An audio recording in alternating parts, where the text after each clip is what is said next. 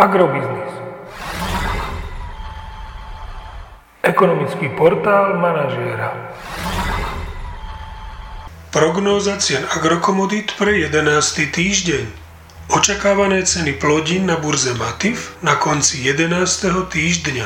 Pšenica tristošesťdesiat až štyristoštyridsať eur za tonu, kukurica tristoštyridsať až tristodeväťdesiat eur za tonu, repka osemstoštyridsať až deväťstotridsaťpäť eur za tonu.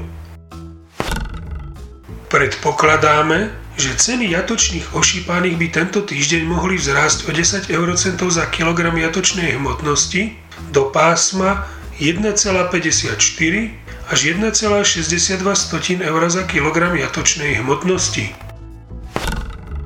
Agromagazín nemení svoj minulotýždňový odhad nákupných cien surového kravského mlieka na marec. Odhad aprílovej ceny zvyšuje o sedemdesiat eurocentov za sto kilogramov a odhad májovej ceny zvyšuje o päťdesiat eurocentov za sto kilogramov. Ceny nafty a benzínu našťastie nenaplnili minulotýždňové očakávania. Nafta by aj naďalej mohla stáť okolo jeden celá šesťdesiatjeden eur za liter a benzín Natural deväťdesiatpäť by mohol zdražieť o štyri eurocenty za liter na úroveň jeden celá sedemdesiatpäť eur za liter. Podrobnejšie informácie nájdete v aktuálnej prognóze na portáli Agrobiznis.